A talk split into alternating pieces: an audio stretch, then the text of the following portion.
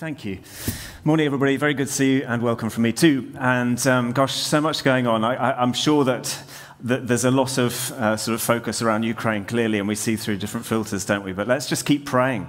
Pray, pray, pray. Let's never think that the, it's somehow a second best alternative. It's the best thing that we can do. We may feel helpless, but let's, let's keep there in prayer. I want to commend that Ukraine appeal. Uh, if you haven't given to that, do, do, give to that. And all the other things that we're, we're, doing in and around Lent, too. I won't do a show of hands because uh, some of these things are sort of personal and private, but I hope we are talking about them and sharing them. And, um, and are you fasting? Have you, have you stepped into that gift and discipline? Um, just try. Resources on the, on the website and so on. Uh, but in all of that, I hope you had a good weekend, too, even if you're an England rugby fan. Um, so well done, the, uh, the French and the Scots and the Irish and the referee at, Tw- at Twickenham yesterday, who had an absolute blinder after 82 seconds. I was actually on a golf course uh, enjoying family time with, with my lads, which is also just a little reminder. So I've got this theory that most blokes have got some golf clubs somewhere. So it's time to dust them off, and Saturday, the 2nd of April, just needs to be in your diary. We're going to play some golf together, so uh, watch out for details of that. So here's a question. Um, what would you like written on your headstone? Do you ever think about that? Slightly morbid thoughts. Or put a different way, what would you like your legacy to be uh, in life? Or put it a slightly different way, if one story from your life was the only story that was going to be told of you, what would you like that story to be? What story from your life, if history recorded just one thing, what would it be that you would want to have remembered? Um, would you go light-hearted? Um, the time I swam across the River Thames naked in the middle of London. Um, true story. I'll tell it another time. Um, or fell into, fell into the sea lion pond as a, as a youngster, or um, enjoyed eating boiled goat's head. Um, I, think, I, think, I told that story a couple of years ago in the middle of Kenya, uh, whilst bringing people to faith in Jesus. It was an interesting combination. I don't know, what about you? What story would, would, would you have told? Well, this is the only story, that, the one that we're focusing on and, and have already uh, begun to enter into in the, in the whole of the, the Gospels, where Jesus said, What happened here will be told forever. It's the only time he ever says that. What happens, he says it, what happens in, in this little moment here will be told forever. And the central character in the story is this woman. And what is she remembered for? What is it that we recall her? As you're thinking about what you want to be remembered for, what she remembered for, what she's remembered for is the depth of her worship. So clearly, part of our focus today is to, is to be asking the Lord, what is it about the depth of her worship that we need to learn from? What was it that took her deeper in worship? Is that something that you and I might like to be remembered for too? It's a bit like a YouTube clip. So many of the gospel uh, sort of uh, stories are, are, like that, aren't they? It's like a YouTube clip. We don't get too much of the background. We don't quite see what happens next. We, would love to in heaven. We'll know one day what happened next. But here's the YouTube clip right there. Um, and, and as, we, as I read I'm going to read the story just so that we get the full kind of impact of it. Put yourself in the clip. T- try in your imagination to take yourself there. I wonder who you identify with, by the way, in the story. This little scene that's been you know, watched and, and, and liked, if you like, millions of times. It's in Luke 7. I'm going to read the, the version from Luke 7, uh, 36 to 50, and it's on the screen, or you can find it in your, in your Bibles there. I'm going to read it quite fast, but let's take ourselves there in imagination. Depth of worship. Is that, on, is that, on your, is, is that a, would that be an aspiration of yours? Lord, I want to go deeper in my love and affection and worship of you. When one of the Pharisees invited Jesus to have dinner with him, he went to the Pharisee's house, he reclined at the table, and a woman in the town who lived a sinful life learned that Jesus was eating at the Pharisee's house. So she came there with an alabaster jar of perfume, and she stood behind him. As she stood behind him at his feet, weeping, she began to wet his feet with her tears. And then she wiped them with her hair, she kissed them, and poured perfume on them. And when the Pharisee who had invited him saw this, he said to himself, If this man were a prophet, he would know who is touching him and what kind of woman she is, that she's a sinner. And Jesus answered him, Simon, I've something to tell you. Tell me, teacher, he said. Two people owed money to a certain moneylender. One owed him 500 denarii, the other 50. Neither of them had the money to pay him back, so he forgave the debts of both. Now, which of them will love him more? Simon replied, I suppose the, the one who had the bigger debt forgiven. You've judged correctly, Jesus said. And then he turned towards the woman and said to Simon, Do you see this woman? I came into your house. You didn't give me any water for my feet, but she wet my feet with her tears and wiped them with her hair. You didn't give me a kiss, but this woman, from the time that I entered, has not stopped kissing my feet. You didn't put oil on my head, but she's poured perfume on my feet. Therefore, I tell you, her many sins have been forgiven, as her great love has shown. But whoever's been forgiven little loves little. And then Jesus said to her, Your sins are forgiven. The other guests began to say among themselves, Who is this who even forgives sins? And Jesus said to the woman, Your faith has saved you. Go in peace. There's a lot going on in the story. It's a good one, but I know if we've been doing the devotionals, we will have been reflecting on it through the week. And no doubt the Lord has already spoken to those who engage with it in, in different sorts of ways. I'm just going to throw out a few headlines about this deeper worship uh, that I believe the Lord wants to speak to us about. And, and the first thing, friends, to always to remember is that it is a response. Worship is a response, first and foremost. We so love to think that we're always taking the initiative, but we need to point out no, it's God who always takes the initiative. Bible says we love why because he first loved us. I know that we know it. We've heard it a hundred times, but we need to keep hearing it. We love because He first loved. This is a response here. We follow because He first called us. We have life because He first put His life and breath into us. We worship because He's revealed who He is to us. There was a book published once with a load of testimonies in it, and it was, and it was uh, from kind of famous Christians, and it was entitled The Best Decision I Ever Made. And one of the contributors to that book, having contributed his testimony, nearly withdrew it when he saw the title of the book. I thought he was being a bit sort of picky about it, but he objected to the reality that it's kind of suggested that I've made this decision, I've initiated it, I've chosen, and he wanted it known, and he put it as a prefix to his testimony in the book. I need to, you need to know that God first chose, God first called, God first loved, God first set me free, and that is, and, and sure, I had to make a decision, but it was a response to what the Lord's done first. The Father decides first, He chooses first, He acts first, He loves first, we follow. So here's this woman. She's known in the village as sinful. We don't know the details, but there's something in her spirit, isn't there, that recognizes this, this wandering rabbi. Something about the purity of him, the holiness of him, the power of him. He's so much more than just a teacher. And she responds to him in this extraordinary and beautiful way that is only appropriate for God. It's only appropriate for the King of Kings. Jesus tells her her sins are forgiven. Only God can do that. It's yet another of those places in the Bible where the divinity of Jesus is, is on full display. Only God can do what he, he's doing. Her faith in him has saved her. Only God can do that. And God's done it for us, friends. As He's done it for her, so He's done it for us. If you're somebody who has received that gift, said yes, opened your heart, what does that look like for you, your depth of worship? He's held out this forgiveness. He's held out cleansing from all the rubbish in and out of inside and outside, given gifts of peace and grace and, mercy and, and all the rest.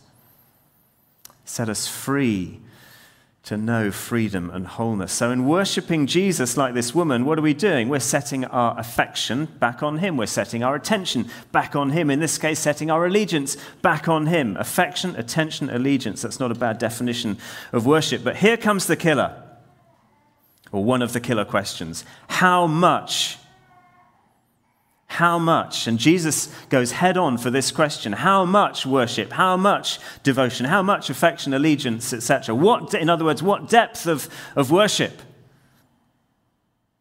She has shown great love. Verse 47. And he's contrasting great love with little love. It's challenging, isn't it? So much about this story is challenging. And what makes the difference, according to this passage, according to Jesus here, as to whether I show great love or not so much? It's directly linked to how much I know that I've been forgiven, he says. Deeper worship comes from deeper awareness of grace. And this woman is aware of how much she's been forgiven. It's interesting, isn't it? Sinners are attracted to Jesus. We need to see that. Sinners are attracted to Jesus. It's the religious spirit, not the Holy Spirit, that's, that keeps people from Jesus. and that says you're not good enough to come to Him. These people were coming all the time. Remember the tax collector and the Pharisee in the temple? It's the same kind of thing, isn't it? That toxic comparison attitude. I thank you, Lord, that I'm not like that scumbag tax collector over there. Thank you, Lord, that I'm not like this woman in the story who's known to be incredibly immoral. Thank you, Lord, that I'm not like that person that I can conjure up in my head who's clearly a bad person, an evil person. Thank you that I'm not like any of those people. Well, it's the religious spirit too, isn't it? And not the Holy Spirit that says you need to clean up your act before you can come close. Completely untrue. It's, it's the total opposite, the gospel record shows us, doesn't it? This story, amongst others. It's only by coming close to Jesus, to the Father, in humility, that we then get cleaned up. Not something we need to sort of do over there somehow in a religious way and then present ourselves as if we're clean. It's the religious spirit, not the Holy Spirit, that says, Well, I'm not too bad, and I'm not nearly as bad as, as that person, as X or Y or Z. So maybe I don't need quite as much forgiveness as them. If you don't think you need much forgiveness, what does this passage say? You won't love much. And I'm pretty sure I'm talking to a room full of people who would love to love more, who would love to be commended by Jesus for showing great love, for having a depth of worship. Would we not? Would you not want that to be, to be said over you? How about the headstone thing? This person loved Jesus a lot. There was a depth of worship about this. Isn't that the story that you'd like to be your legacy? I think it is mine. Not that I'd want the attention, but I'd want that to be true. What makes the difference? An awareness of how much we've been forgiven, an, an awareness of how much God has set us free from and for. Those who have forgiven much, who recognize the full extent of what they need saving from, they're the ones who love much and worship deeply. And if Jesus needed to go to the cross for you and for me, how much do you need forgiving? If Jesus needed to go to the cross for you and for me, how much do we need forgiving? So it follows, doesn't it, before we move on? If I want to be a person who loves much, who worships freely and fully, if I want to be that person who loves more freely, more fully, who worships more deeply, a place to start or to continue will be to be asking the Lord to reveal to us again and again and again how much it cost him, what it is that I've been saved from, what it is that he set me free from, what, he, what it is that he's done on the cross, what it is that he's done in my life, what he's releasing from me, uh, releasing in me, and what it cost him to do so. Would you rather be a tax collector set free to live deeply in grace or a Pharisee? Just sort of skimming across the surface in a, in a slightly superficial way, doing more and trying harder to earn approval. I know which one I'd pick. What about her, though? What about the woman then? In response to all of this, in response to this depth of awareness of her need, the, the very thing that therefore enabled her to offer a great love and a deep worship that Jesus commends her for, well, let's just notice that it, it, was something that she did. Worship is a verb. I say this often here. I'm not, going to, I'm not going to dwell on it. But let's just remember it's a verb. But Yes, it starts in the heart. It's a heart attitude that then expresses itself in all kinds of ways. And we don't define worship too narrowly. It's certainly not just, you know, singing songs to a guitar. We, we get that. But it's a heart attitude that expresses itself on the outside. And I say worship as a verb just because only God can judge, therefore, what's in our hearts with all respect, we've sung this morning, but I, I don't know if we've worshipped or not. You may not know whether you've worshipped or not, but God does. So we just need to be a little bit careful, don't we? It's my little top tip always when we talk about worship. Use it as a verb, not a noun. Let's talk about wor- I loved worshipping the Lord this morning rather than the worship was something. Only God can finish that sentence, surely. The worship was. Otherwise, it becomes a bit like going to the cinema. The film was great. The ice cream was not very nice. The worship was. I didn't like it this morning. Well, it's not for us. So, so a little tip to avoid that would be to say, uh, worshipping. Let's be worshipping the Lord in deeper and deeper ways. But it's an act, isn't it? It's, it's, a, it's an action, it's an expression. So here's this beautiful moment, Luke 7, worship as a verb, this expression of what? Of what's in her heart, all the gratitude, all the, all the emotion, all the things that have been revealed to her about this beautiful God who, who, at whose feet she falls. Worship as extravagance, we've dwelt on that again beautifully this morning, the alabaster jar. She's heard that, just picture it again, she's heard this Jesus is there. She's presumably come in uninvited. She couldn't possibly have been invited by Simon. There's Jesus, there, reclining at the table, and she's standing behind him, but at his feet. Emotions are running high. There's an emotional response here. Doesn't mean that there always has to be, but there is here. Tears are flowing. He doesn't move away from them. She's brought this jar, breaks off the top. Implication is it's really top perfume, not the sort of cheap rip off stuff, and pours it out. There's an extravagance about that, isn't there? There's an extravagance. The, the, the idea is that it doesn't say it, but it's almost certain that she seems to have emptied the whole jar. Nard is such a terrible word, by the way, isn't it? doesn't conjure up, should be the wrong, the wrong name for a really beautiful, fragrant smell. But she pours out the whole thing. It's very full on, isn't it? But it wasn't an accident. It was really intentional. She didn't leave home, did she? And sort of forget to take something with her. You just know that there was an intentionality about this act. There was an extravagance attached to it. What is the best thing that I can offer to Jesus? Is the question I kind of imagine her asking. That's not a bad question, is it? If we're looking to grow in our depth of worship. So, what is the best? What is the best that I can bring to this occasion, if it's a, an obvious occasion of worship like this, or if it's worship as, as the way that I work tomorrow morning in the office. Because worship is also a way of life. Worship is the attitude we bring to our work, our friendships, our relationships, all, sort of, all sorts of things. So, what is the best? What's the best that I can bring? What is the most excellent thing that I can bring? This woman brings what, the best that she can find. Not just what I can get away with in order to say that I've worshipped. And of course, let's just notice Jesus welcomes it. He welcomes the extravagance. Simon the Pharisee, the others there, they, they, they don't even want her there. Jesus is really pleased that she's there. Really pleased. Her tears fall on his feet. And Jesus is fine with that. She kisses his feet. He doesn't move them out of the way. She empties her jar of perfume. He doesn't stop her from doing that. He doesn't say that's enough now. He loves it. He welcomes it. In Mark's version of the story, then, uh, chapter 14, verse 6, in Mark's version, Leave her alone, said Jesus. Why are you bothering her? She has done a beautiful thing to me. It's part of the incredible privilege of being the people of God that in worship we get to minister our love to Jesus.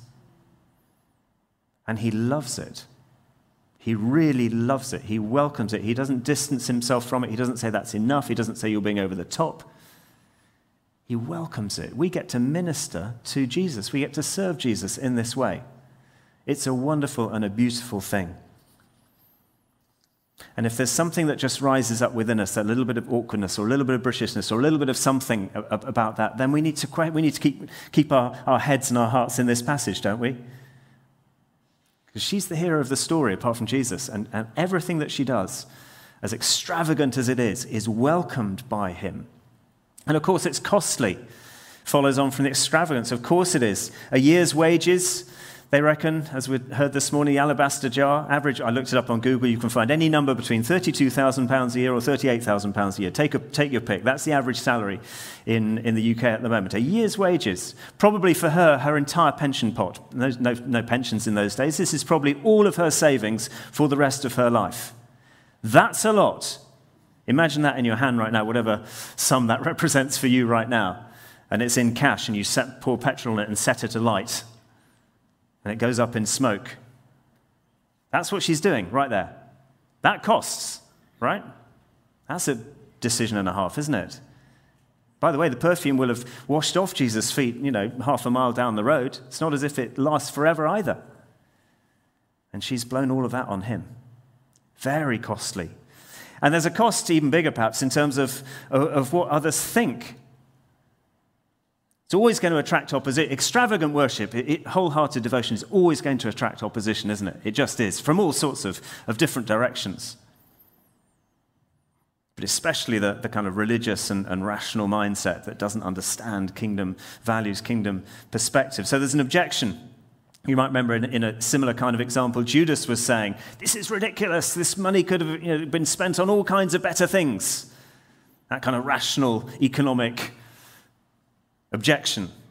Simon the Pharisee in this one objects. Don't you know who she is? How inappropriate, da da da da da. She doesn't deserve this welcome. The irony is, of course, that Simon is just as much of a sinner. He, just, he doesn't realize it. She did. But it's not just Judas or Simon, is it? There's always opposition from the world, the flesh, the devil. The world might say to us, You lot, you're, you're weirdos in your Christian ghetto. Why, why do you get together on a Sunday morning and put your arms in the air? Really? Isn't, isn't that just a bit over the top? I mean, fulfill your little fantasies if you like. But, know, blah, blah, blah, blah, blah. There's opposition. There just is. And if there isn't, we need to ask ourselves, why not? Because authentic worship has always been opposed by the world. So old fashioned, so out of line with progressive culture, blah, blah, blah. The flesh might well say, Why bother? Maybe she did, who knew? I'm tired, I've had a hard week, life's a bit grim, it's difficult, I'll worship when I feel better. I'll engage with God in a, in a, in a different way when I'm not quite so hungry or under pressure or in pain or feeling low or whatever. For now, I'm fine just to be distracted. The world, the flesh, the devil, the devil's always whispering, Take it easy. He's so demanding, this God of yours, isn't he? Or the equivalent anything that will cut us off at the knees, keep us from praying, keep us from worshiping, keep us from giving a wholehearted devotion to the Lord. And it's so unnecessary. You don't need to be so extravagant. What a waste. Implication being that there's some sort of transaction. You say something's a waste when you're not getting in return what you've given. But worship isn't a transaction, isn't it? Is it? It's not we come here, we sing five songs loudly in the hope of getting something from God. It's not that we're, we're doing our fasting in Lent in order to get something from God. It's not that we give our, our, our, our tithe to, to the church because we want to get something back. It's, worship is never a transaction, it's a gift. It's a way of serving, it's a way of loving, it's a way of unconditionally expressing this heart attitude of, of gratitude and all the rest.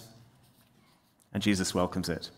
David says in, in that beautiful story in 1 Chronicles 21, we haven't got time to go there. Shall I give to God that which costs me nothing? The Open Doors um, prayer meeting was on Tuesday. Think about the persecuted church. It's costly worship, right? Costly worship when you have to worship in brothers and sisters around the world where, have, where they have to worship in, in secret in places where they get attacked if they were found out. How about in Ukraine right now? That's a costly worship, isn't it? In basements and you know, hideouts and all of that. Uh, but the people of God, and we need to keep praying for them. It's very moving to think when you in your imagination, there's a cost to to staying, a cost to gathering, a cost to choosing in that place of utter desperation to focus on God, to be thankful, even to sing even our songs that God is good, even in the midst of, of chaos going on, and to keep hope focused there. There's cost attached to that. It's a choice. It's a choice. Sometimes it might come easily, often it doesn't. There's a choice involved that. Through tears, through pain, through valleys, your relationship is broken. Choose worship. Your finances are under strain. Choose worship. Your health is bad. Choose worship. Your work is boring. Choose worship. You failed an exam. Choose worship. And to God, the offering of that worship that comes, especially, I think, from a place of, of pain and difficulty and struggle and doubt, is a beautiful, fragrant offering as we minister to Him. That's why we love the Psalms, isn't it? Last one worship is, uh, here is, is an act of intimacy. It's pretty clear this is really intimate. I was reminded uh, just this week again, even uh, letting her hair down, chances are that that would never have been done. You would never have let your hair down as a woman other than in the private place with your spouse, your husband. Again, there's a frisson of kind of awkwardness about this the tears, the emotion, the hair, the perfume, the anointing. But you can't deny it's incredibly personal, incredibly intimate physical expression. And worship has this physicality about it, it does. If you're a bit new to us here, or I don't know, even if you're not, or even if you're used to this, I, can we go further in the depth of worship? Not, not leading with, with the posture, but letting the, our posture, our bodies be an expression of what's within. That's why we in our tradition tend to be a bit more free, but I think we've got a, further to go. And not to be worried about what anybody else thinks. Was this woman worried what anybody else thought? For sure not. The prime example of that. Do you want to lie on the ground? Do you want to jump up and down? Do you want to kneel? Do you want to shout? Do you want to, you know,